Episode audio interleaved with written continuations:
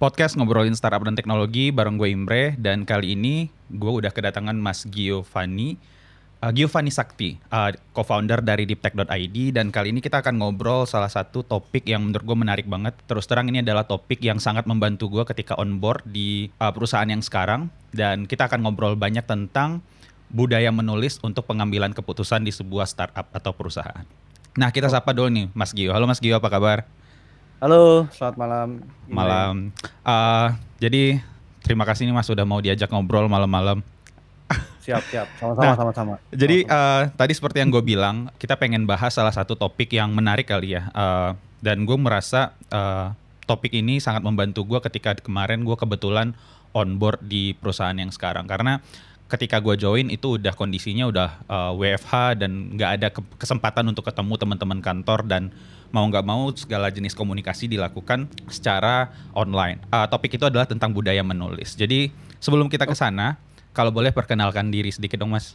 Oh, boleh, boleh. Uh, thank you, thank you, uh, Imran. Thank you banget nih udah diundang. Uh, ini uh, it's an honor karena gue tahu uh, pendengarnya Imran ini banyak banget. Seluruh Indonesia bahkan mungkin di seluruh dunia banyak kali yang Amin, dari amin. Ya, ya salam kenal uh, semua teman-teman. Uh, nama saya Gio, uh, Giovanni Sakti atau panggilannya Gio. Uh, saat ini kerja sehari-hari di Gojek ya sebagai uh, engineer di sistem engineering. Kemudian uh, di di luar Gojek saya juga lumayan sering ini aktif lah ya di komunitas. Nah sekarang yang lagi di lagi diseriusin itu uh, ada namanya Deep Tech, Deep Tech Indonesia. Kalau teman-teman pernah dengar, itu sebuah yayasan. Jadi itu yayasan non profit. Kebetulan uh, saya dan teman-teman um, ada banyak ya. Di situ kita ngumpul-ngumpul bareng untuk uh, sharing-sharing dan terutama ke teman-teman yang biasanya lebih lebih junior. Jadi kalau Deep Tech itu sebenarnya punya misi untuk uh, Indonesia setara dalam bidang teknologi dalam artian setara tuh di Indonesia kalau bisa yang ngerti bukan cuman orang-orang tertentu doang, yang privilege doang, tapi juga bisa kita sebar ilmunya ke berbagai tempat dan setara keluar dalam artian tapi ini lebih jangka panjang ya Mhm. pengennya juga eh, Indonesia tuh bisa mengekspor teknologi bukan cuman make atau import teknologi doang itu sih yang dan baru-baru ini banget gue sama teman eh, kita lagi bikin inisiatif eh, live stream karena gue terinspirasi dari Imre Gitu ya. jadi kita bikin eh, namanya sih ya namanya ya lu- lucu-lucu aja gitu ya eh, namanya insinyur online jadi kalau teman-teman tertarik bisa buka insinyur.online di, di Oke. website Nah, Insinyur Online ini ngebahas apa nih, Mas? Iya, jadi sebenarnya ini inisiatif yang gue sama Ik- sama teman gue yang Iqbal ya kebetulan namanya ya, yang yang yang di situ. Eh, ini sudah lama kita pengen lakuin tapi belum tahu konsepnya apa gitu. Akhirnya kita ketemu formulanya yaitu kita pengen ngebahas eh, fundamental atau fondasi dari topik-topik software engineering tapi dengan kacamata kita yang mungkin sudah berpengalaman. Maksudnya bukan berarti kita sudah berpengalaman banget tapi dari pengalaman selama ini kalau kita revisit lagi materinya yang dulu kira-kira berubah nggak ya uh, pandangan kita gitu.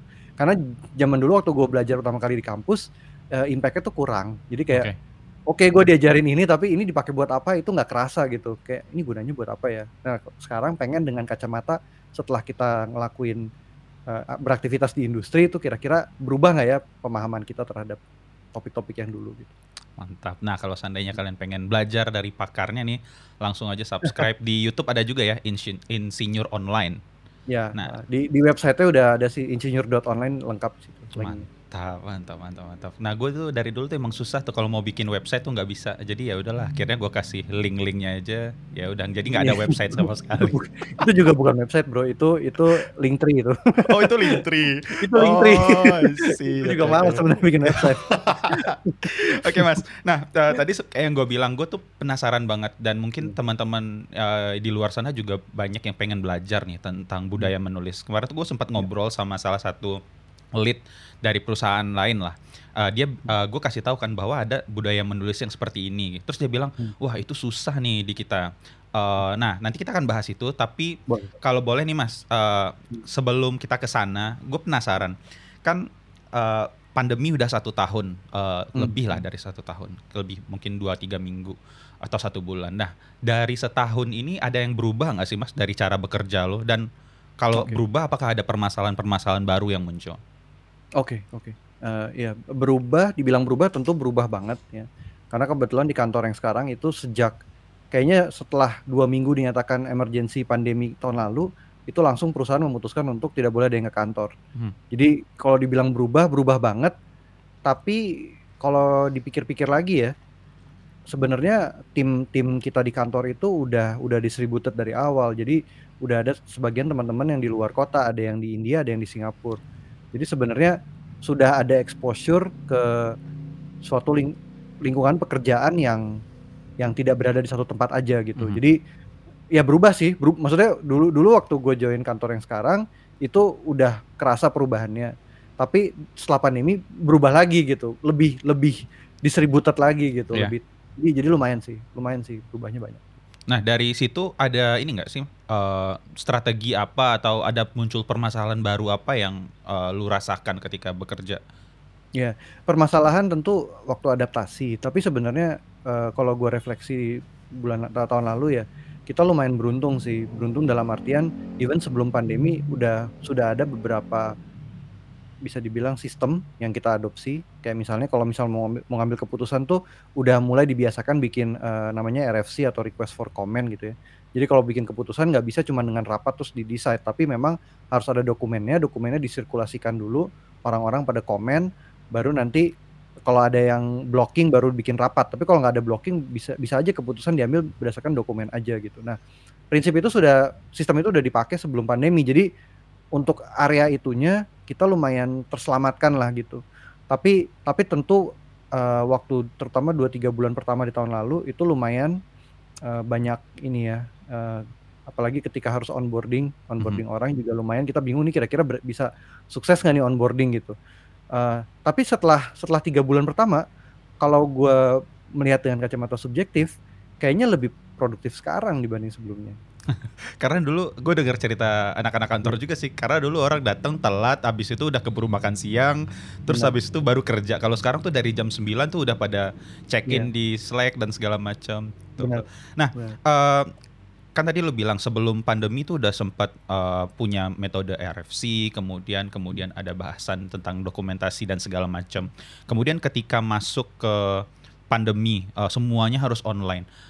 Eee, pengambilan keputusan itu caranya seperti apa, Mas? Apakah tetap harus lewat meeting atau tadi lu sempat bilang kalau nggak ada, eee, ya kalau bisa dari dokumen ya dari dokumen aja. Kalau menurut menurut lu itu kayak gimana?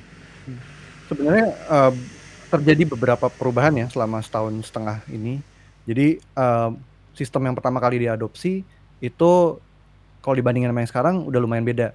Mhm. Nah, jadi o originally banget itu memang struktur pengambilan keputusan dengan tulisan ini masih 50-50 dalam artian, eee, orang tuh masih bikin tul orang bikin tulisan, tapi pengambilan keputusan tetap dengan rapat gitu. Jadi ha wajib harus rapat. Jadi dia bikin tulisannya dulu, dia sebar di milis, terus di rapat.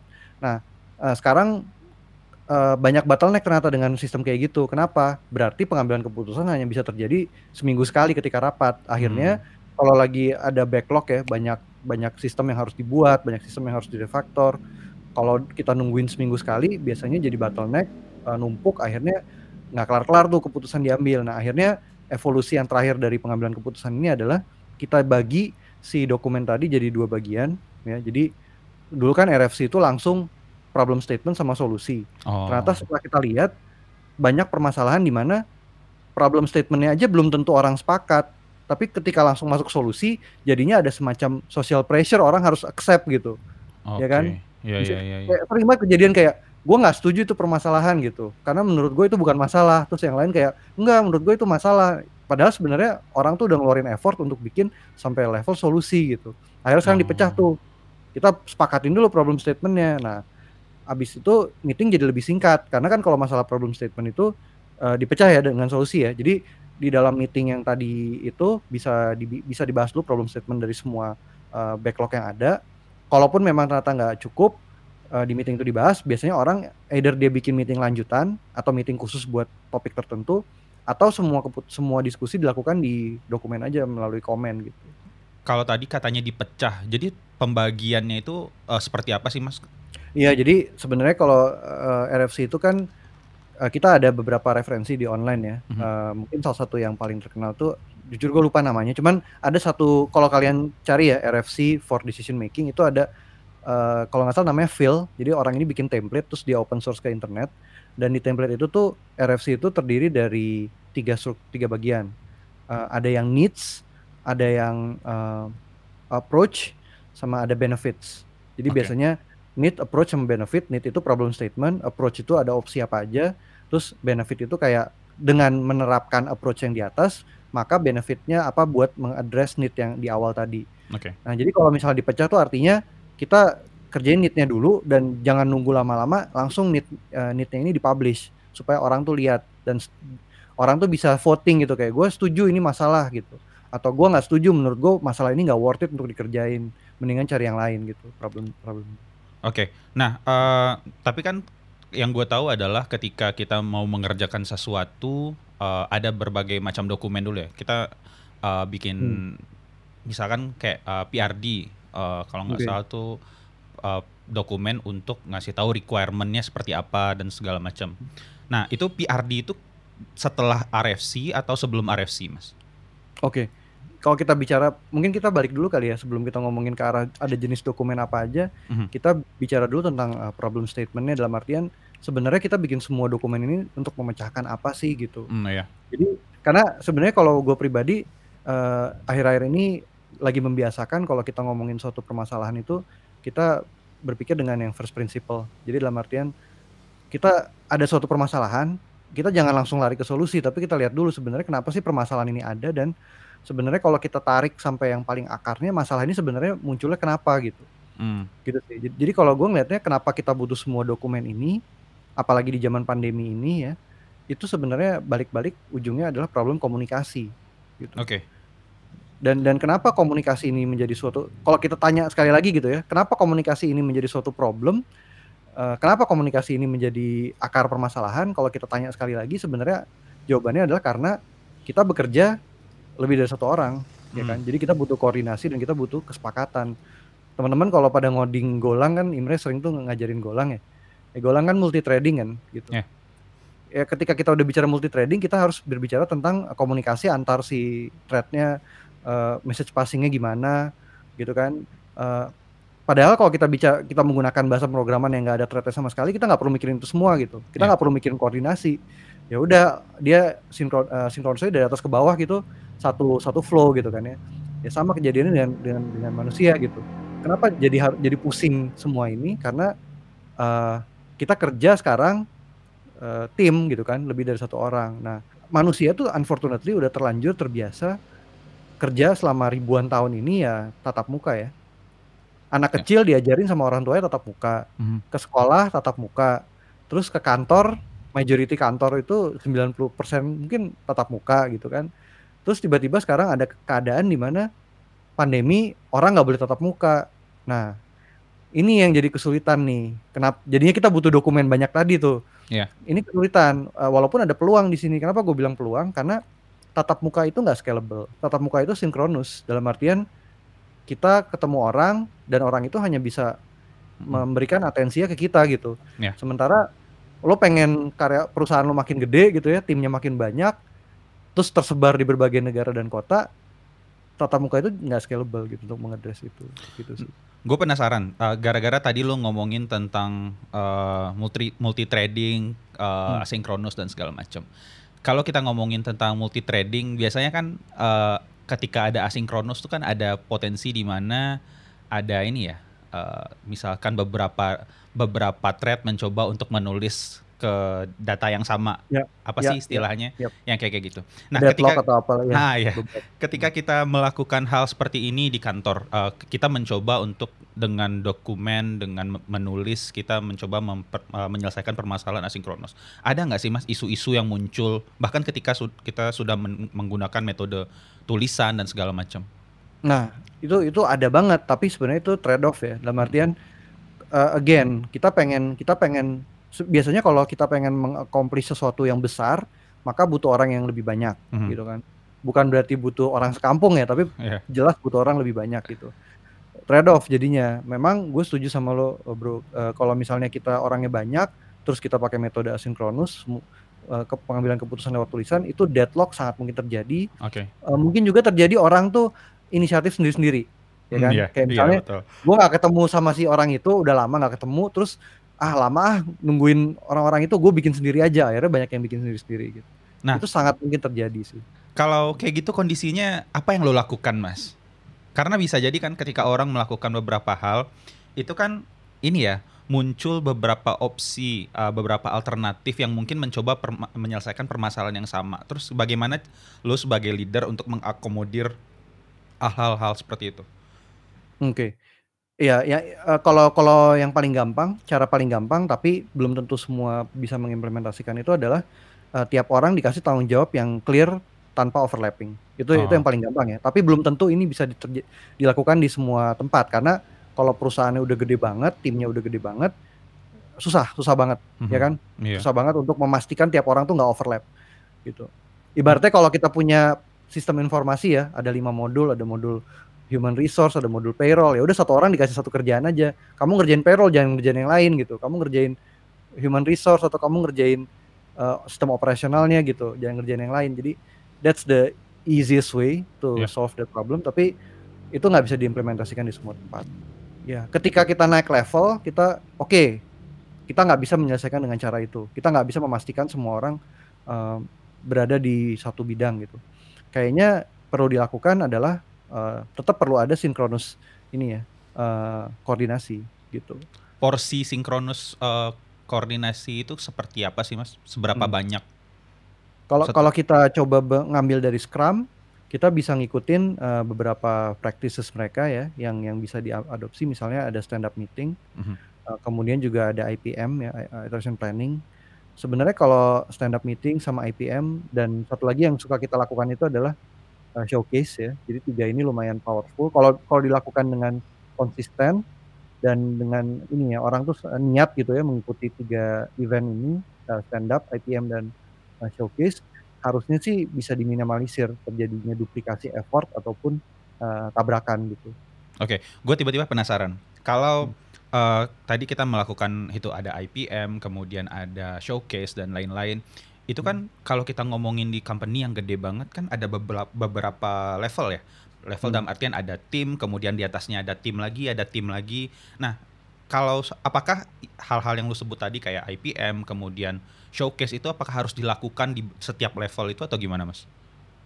Eee, jadi kalau misalnya kita bicara, eee, showca eee, IPM, showcase, sama stand up ya, itu sebaiknya dilakukan di level di mana, eee, orang-orang ini punya konteks yang sebagian besar sama. Oh, oke. Jadi, mmm, memang nggak ada ini ya, nggak ada rumus pasti, tapi kalau menurut gua, eee, stand up itu akan tidak efektif kalau kita nggak punya konteks sama sekali tentang orang lain yang ada di dalam meeting itu. Jadi misalnya, gua di dalam meeting stand up ya, terus kayak gua nggak ngerti satu pun yang diomongin sama temen gue yang ada di situ juga. Itu mendingan dipecah sih stand up-nya kalau kayak gitu. Berarti itu efektif. Nah, sekarang pertanyaannya kalau dipecah kan jadinya kita nggak tahu ini kan, kayak tim yang itu ngerjain apa, tim yang itu ngerjain apa. Nah, sebenarnya itu di situ baru peran seorang manajer ya. Mmm. Jadi manajer supaya nggak gabut ya tha that's that's the that's the the their job gitu. Kalau misalnya sampai ada duplication of effort, ya itu salah manajernya berarti. Oke. Ini Kan kita baru ngomongin writing itu udah ini ya, menyenggol banyak hal ya. Bahkan maksud Banyak banyak. setelah writing pun ada banyak hal, masih tetap ada cara-cara yang harus dilakukan secara apa sih, koordinasi yang harus dilakukan secara sinkronus.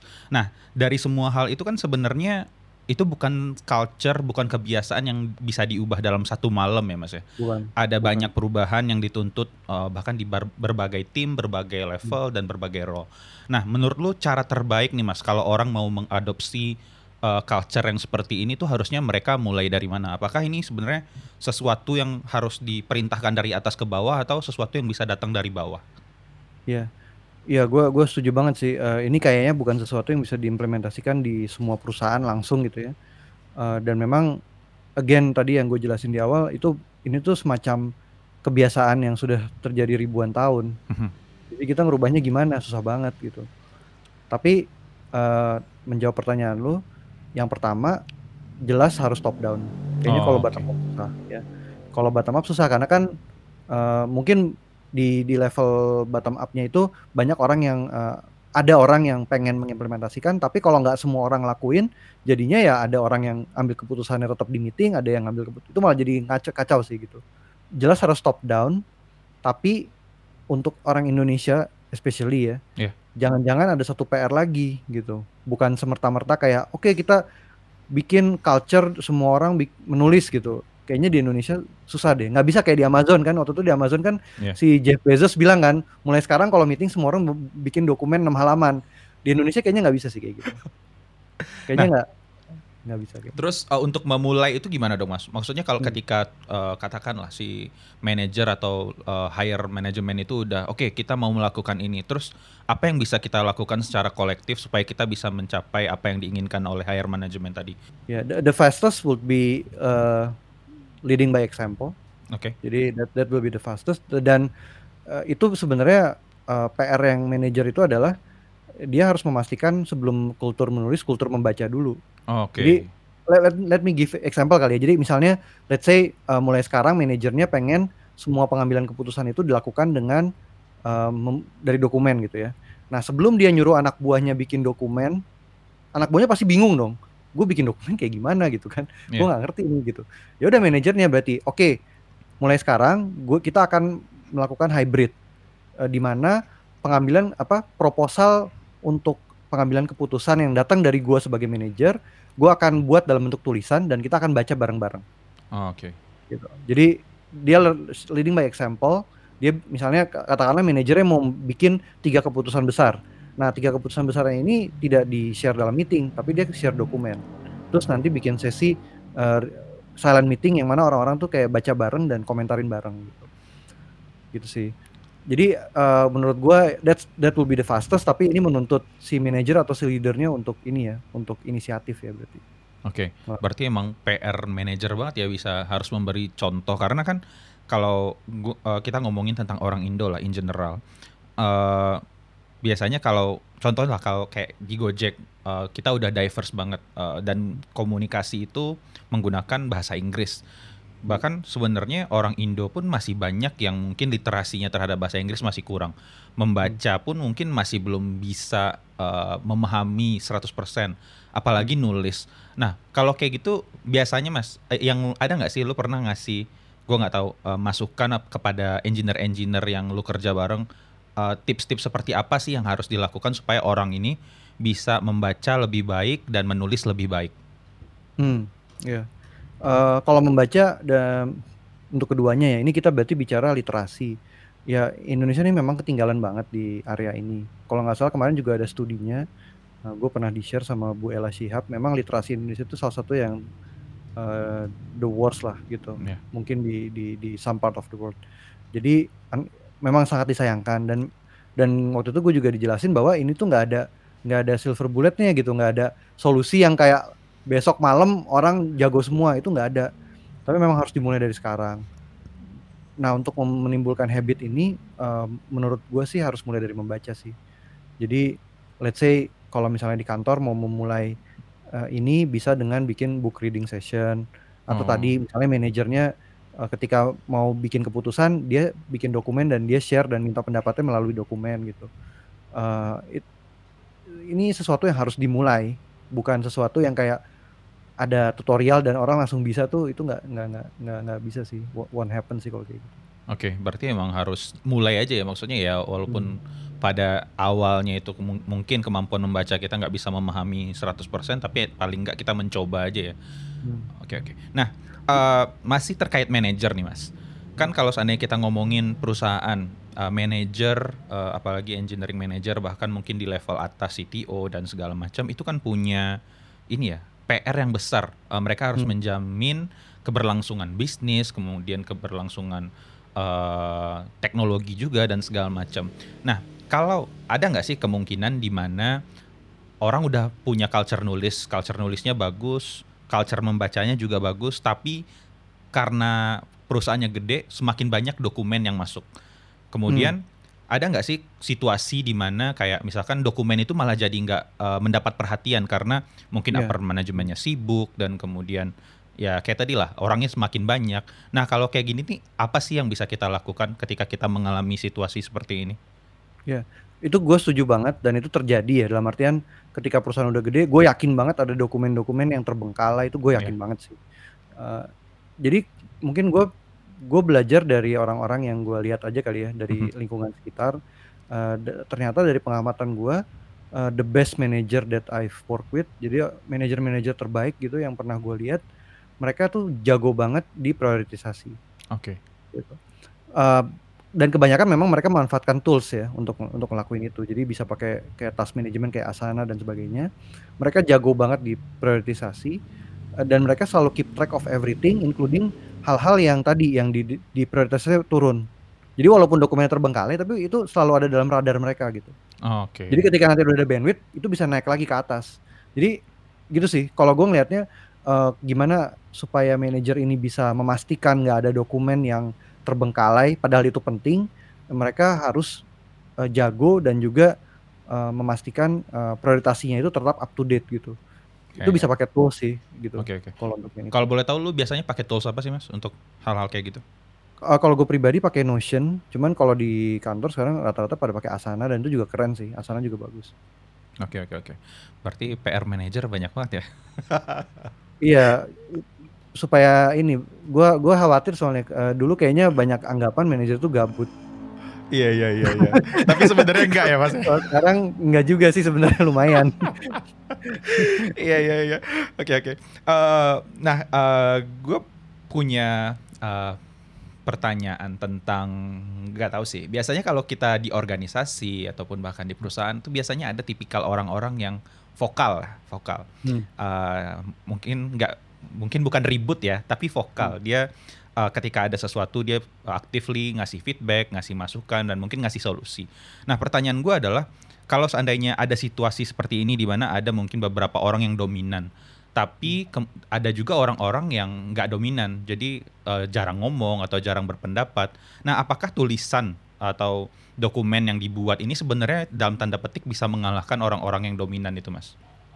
Eh, bisa kalau culture udah terbentuk ya kalau culture udah terbentuk justru orang-orang yang dominan ini kalau misalnya mereka mengatakan sesuatu yang mungkin bisa dibilang masih 50-50 kebenaran ataupun ininya ya eh, kemungkinan idenya berhasil atau gagal itu biasanya di challenge saja orang-orang yang seperti itu eh, show show show us the RFC gitu. Oh, Oke, berarti Ya, mereka kalau- pun juga diminta untuk nulis RFC ya? bener bener justru justru malah kalau culture udah terbentuk uh, we can do that. Justru malah orang-orang yang tadinya pendiam gitu. Kalau mereka bisa menuliskan RFC dengan lebih baik justru orang-orang itu yang bakal menonjol gitu Iya, iya, iya. Ya. Ada nggak sih Mas, eh, lu punya pengalaman di mana eh, company itu misalkan eh, dia pengen melakukan sesuatu, terus habis itu eh, lu come up dengan sebuah idea, da- karena menurut lu ada approach yang lebih baik dan lu tulis bikin sebuah tulisan dan ternyata tulisan itu diamini oleh eh, upper management. Nah, Hmm. kalau boleh eh, share biasanya bagaimana sih cara lu membuat tulisan-tulisan yang bisa nge-convince upper management eh, di atas itu? Iya ada beberapa kejadian sih di Ah. tempat yang sekarang jadi gue pernah ngelakuin uh, ada yang lu- cerita lucu juga jadi waktu sebelum pandemi itu uh, gue sama tim tuh udah ngebet banget pengen uh, mempraktekkan remote working Oke. kan. Jadi uh, gue nggak tahu cerita ini udah pernah gue kayak udah pernah gue ceritain ke beberapa komunitas sih. Jadi uh, kita tuh kayak pengen banget remote working. Kebetulan di kantor tuh tidak ada aturan yang sangat keras lah tentang kehadirannya. Hmm. Bahkan sebenarnya to some extent kalau misalnya kita mau ngelakuin eksperimen selama selama kita belajar dari eksperimen itu biasanya perusahaan tuh mengan- memperbolehkan. Iya. Jadi pada waktu itu sekitar enam bulan sebelum pandemi, bahkan sebelum kita pernah dengar ada corona, waktu itu kita eksperimen. gue kirim email ke seluruh company, gue bilang gini, eh, tim gue pengen eksperimen remote working. Jadi akan ada satu hari setiap dua minggu di mana tidak ada orang yang boleh ke kantor. Oke. Nanti Tidak boleh ya? Tidak boleh tidak sama boleh, sekali. tidak boleh at all. Jadi waktu itu gue suruh tuh tim-timnya untuk kita semua harus dari rumah. Oke, Hmm. tiap satu hari, tiap dua minggu. Terus gue bilang ke di email ini gue bilang ke semuanya jangan jangan khawatir nanti hasil pembelajarannya akan kita buatkan tulisan. Hmm. Udah kan banyak yang reply kan, wah menarik menarik ya, good luck gitu gitu. Oke lah gitu. Terus kita lakuin dan lumayan, maksudnya walaupun memang cuma sehari doang ya setiap dua minggu, tapi lumayan banyak pelajaran yang bisa diambil. Dan dan kalau gue refleksi lagi ya, jangan-jangan itu juga latihan itu yang mengakibatkan tim tuh lumayan cepat beradaptasi gitu ketika di bulan April kita nggak boleh ke kantor gitu. Iya, iya, iya. Anyway, akhirnya tulisan itu eh, jadi gitu. tulisannya masih ada sekarang dan itu gue share ke beberapa ke semua company dan gue sesi juga ya leader-leader gitu ya. Itu akhirnya waktu kita uh, switch ke remote working itu salah satu tulisan yang di di refer sama sama leadership ketika mereka publish guideline of remote working di company hmm. gitu. Kalau menurut gue kalau kita bicara compelling ya uh, nomor satu tuh adalah data atau evidence. Oke. Okay. Dan gue gue yakin kenapa tulisan itu lumayan menjadi punya bobot karena itu adalah back by eh, eksperimen, actual eksperimen. Hmm. Gitu. Karena kita beneran ngelakuin eksperimen tadi gitu. Uh, dan itu menjadi jokes tersendiri karena kok lo tahu kita bakal remote gitu. Oke oke oke. Iya jadi uh, nomor satu itu sih bro, uh, yeah. evidence sama dan problem statement. I, I will say uh, itu selevel lah. Uh, evidence, data, dan problem statement tiga itu harus kuat banget. Kalau tiga itu ada yang satu aja yang lemah, gitu, itu biasanya akan langsung uh, dipertanyakan gitu. Oke, okay. oke. Okay. Nah, uh, gue penasaran nih mas. Hmm. Kalau kita ngomongin tentang tadi barusan kita ngebahas tentang tulisan yang compelling. Kalau hmm. boleh tahu menurut pandangan lo atau mungkin lo bisa share juga uh, pengalaman lo belajar mungkin uh, membaca, kemudian menulis dan segala macam. Gimana sih caranya kiat-kiatnya lo bisa uh, katakan lo bisa mencapai titik yang sekarang? Karena kan hmm. uh, yang gue tahu pengalaman lo kan udah belasan tahun ya kalau nggak salah ya. Hmm. Uh, Iqbal kan sering bilang tuh kita udah 12 tahun atau berapa tahun lah gitu. Jangan, ketahuan umur nanti bro, jangan diangkat. nah, tapi dari ketika katakan lu lulus kuliah kemudian sampai sekarang, uh, journey belajar lo itu seperti apa sih? Hmm. Hmm. Uh, gue gue yakin kalau masalah baca buku banyak yang lebih mantep lagi dari gue. Gue yakin banget karena gue ngeliat sendiri di kantor maupun di komunitas ya. Tapi kalau gue gue sebenarnya lebih ke arah Uh, sebenarnya buku yang gue baca juga nggak banyak-banyak banget, tapi ya gue lumayan konsisten lah, mungkin kayak sebulan atau dua bulan gue ada satu judul yang, uh, gue baca dan kadang-kadang gue rangkum juga gitu, uh, isinya. Uh, mulainya dari mana, jadi dulu banget, ini dulu banget waktu zaman SMA kayaknya, SMA atau SMP gue lupa, uh, dulu gue sama teman-teman gue seneng banget main game. Mhm. Kita seneng banget main game dan kebetulan gue udah terekspos juga sama dunia programming waktu itu. Hmm. Nah waktu itu kita tuh kayak saking senengnya sama game kita tuh pernah bikin iseng project iseng-iseng kayak gimana yuk kita bikin game yuk mm-hmm. dan kita tuh kebingungan banget gimana caranya coding cuman loop loop while di basic gitu apa bahasa pemrograman basic ya gimana caranya bisa jadi grafik uh, game yang kayak grafiknya keren gitu gitu kayak kita nggak kebayang sama sekali at all mm, gitu kan yeah. uh, jadi waktu itu uh, beneran nggak ada yang bisa ditanya juga gitu kan internet juga belum secanggih sekarang waktu itu akhirnya kita beli beberapa buku mm gitu. Dan di situ satu pelajaran yang gue dapat adalah uh, buku itu salah satu medium yang paling powerful untuk mempelajari sesuatu yang uh, kita susah untuk dapat sumbernya di tempat lain. Oke. Okay. Jadi kayaknya sejak saat itu gue jadi terbiasa sih kalau gue stuck kayak gue nyari buku gitu. Oh gue stuck nih, gue gua nggak ngerti nih yang ini nggak ada yang bisa jelasin. Biasanya gue nyari buku. Bahkan kadang-kadang gue lebih percaya buku daripada orang ngejelasin langsung ya. Karena yeah. buku itu kan kadang-kadang yang ngarang memang uh, world world famous person yang otoritatif di bidang itu gitu kan. Jadi kayak gue lebih percaya buku daripada ada random people ngasih tau gue gitu. Hmm. Berarti kalau seandainya gue mau nge-convince lo, gue harus bikin buku dulu nih mas.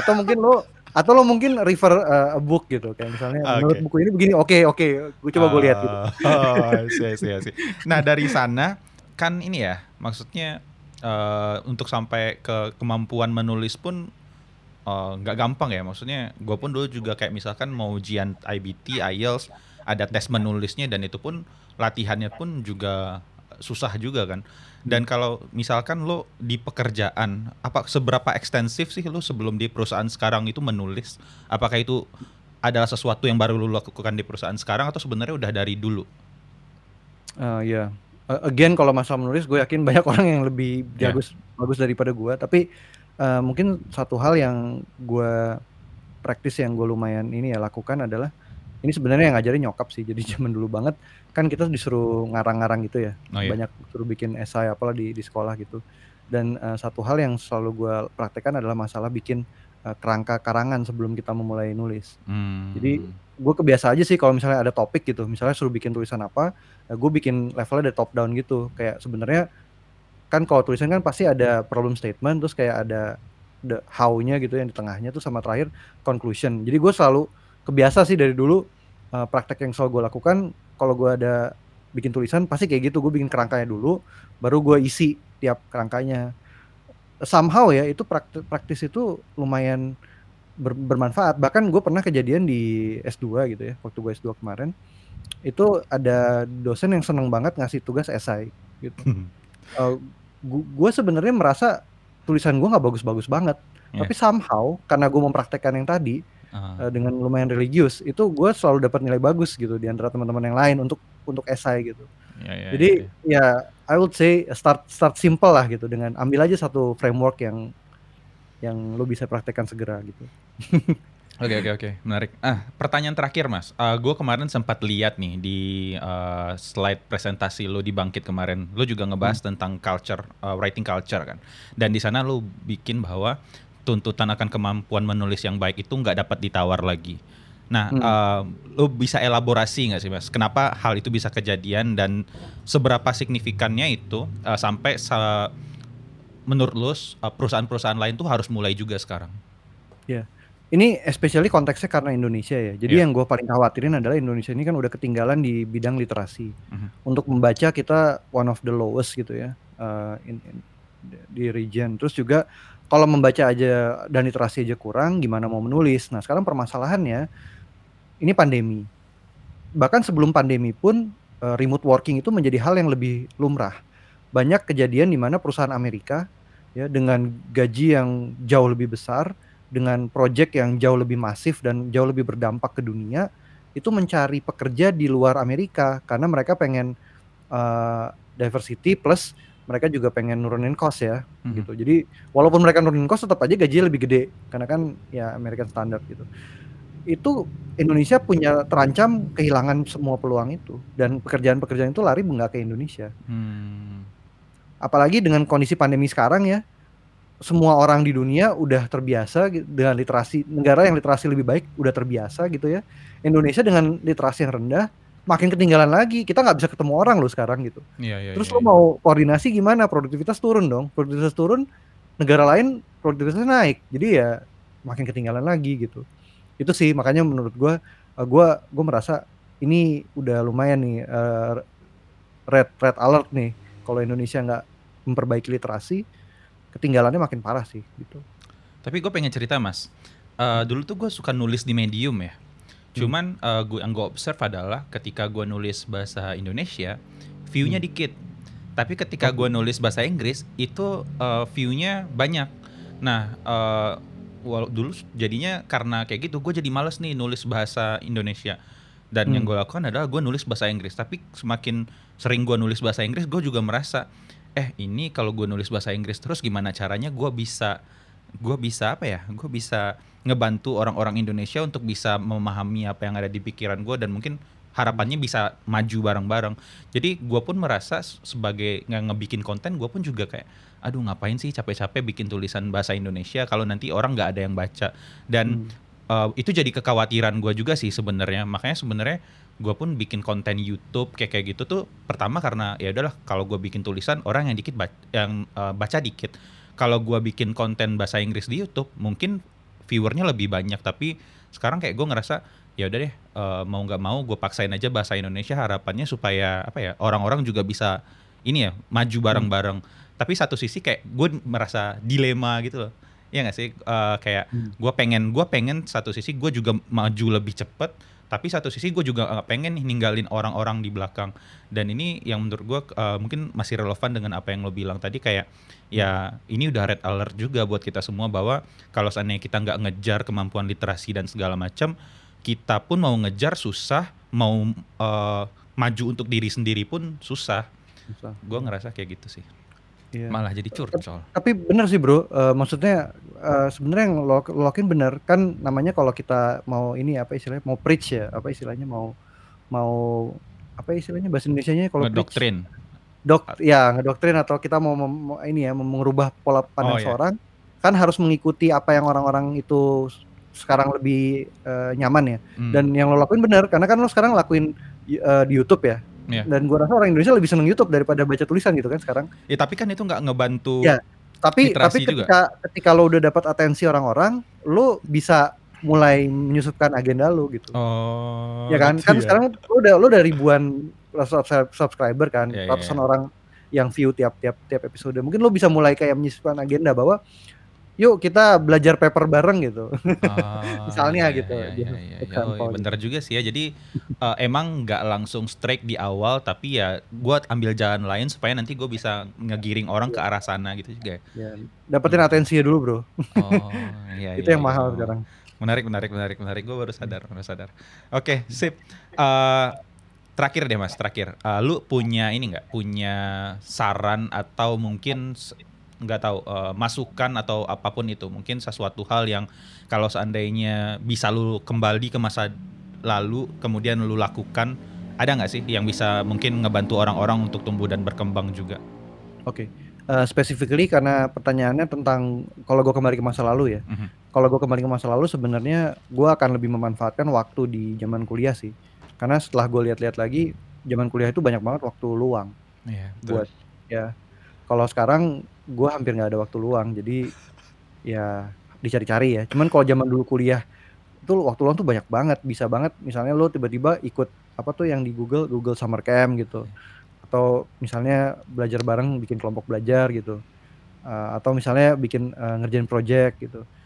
Kalau udah lulus kuliah tuh susah banget sih, kayak eh, ya udah eh, every problems eh, always come gitu kan, every day gitu. Iya, no iya, iya. Ya bener sih. Gue dulu tapi kalau sebagai mahasiswa ya, gue balik sedikit ke belakang. Tapi ketika dulu di kampus tuh gue ngerasa kayak kayaknya tugas tuh udah banyak banget dulu. Tapi setelah lulus emang anjir kayaknya dulu di kampus nggak ngapa-ngapain juga. Gak ada apa-apanya. Kebanyakan main. Gue banyak, gue banyak nyampah sebenarnya. Iya. gue inget lagi banyak nyampah. Iya ya bener-bener emang waktu di kuliah tuh emang menentukan kita juga ya. Ke depannya kita akan jadi tumbuh seperti apa ya, ya nggak sih? Lumayan. Yap. Ya. Baiklah.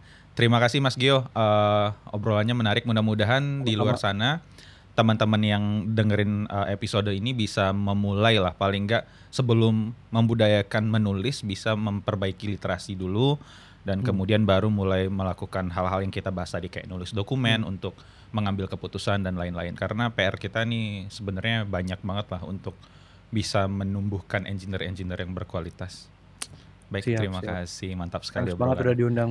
Iya, siap. Eh, gua closing dulu ya, Mas ya. Oke. Oke, sip. Eh, terima kasih semuanya teman-teman yang udah dengerin. Mudah-mudahan habis ini eh, kita punya banyak hal yang bisa di-share dan kemudian kalau seandainya teman-teman ada masukan, feedback tentang episode ini atau episode-episode lain, jangan lupa tinggalin komen di YouTube atau eh, mention gua di Twitter di @imrenagi. Segitu aja. Sekali lagi makasih Mas Gio. Sampai ketemu lagi di episode berikutnya. Selamat malam. Assalamualaikum warahmatullahi wabarakatuh. Ya, Waalaikumsalam warahmatullahi wabarakatuh.